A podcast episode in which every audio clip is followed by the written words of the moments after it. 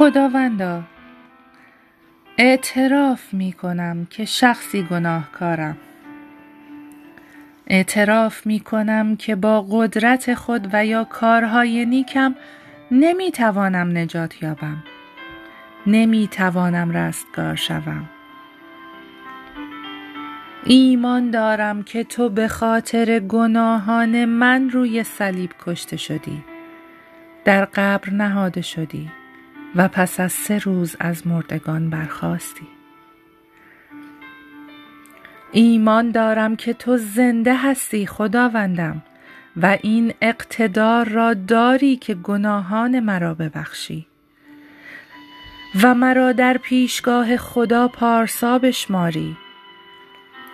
من از همه گناهان خود توبه و بازگشت می کنم. و تمام قلب و زندگی خود را تسلیم تو می نمایم. قول می دهم تا آخر عمر تو را پیروی کنم. مطابق اراده تو زندگی کنم. تقاضا دارم مرا بپذیری خداوندم و طبق وعدت زندگی نوینی به من ببخشی. چون ایمان دارم با دلیری سخن می‌گویم.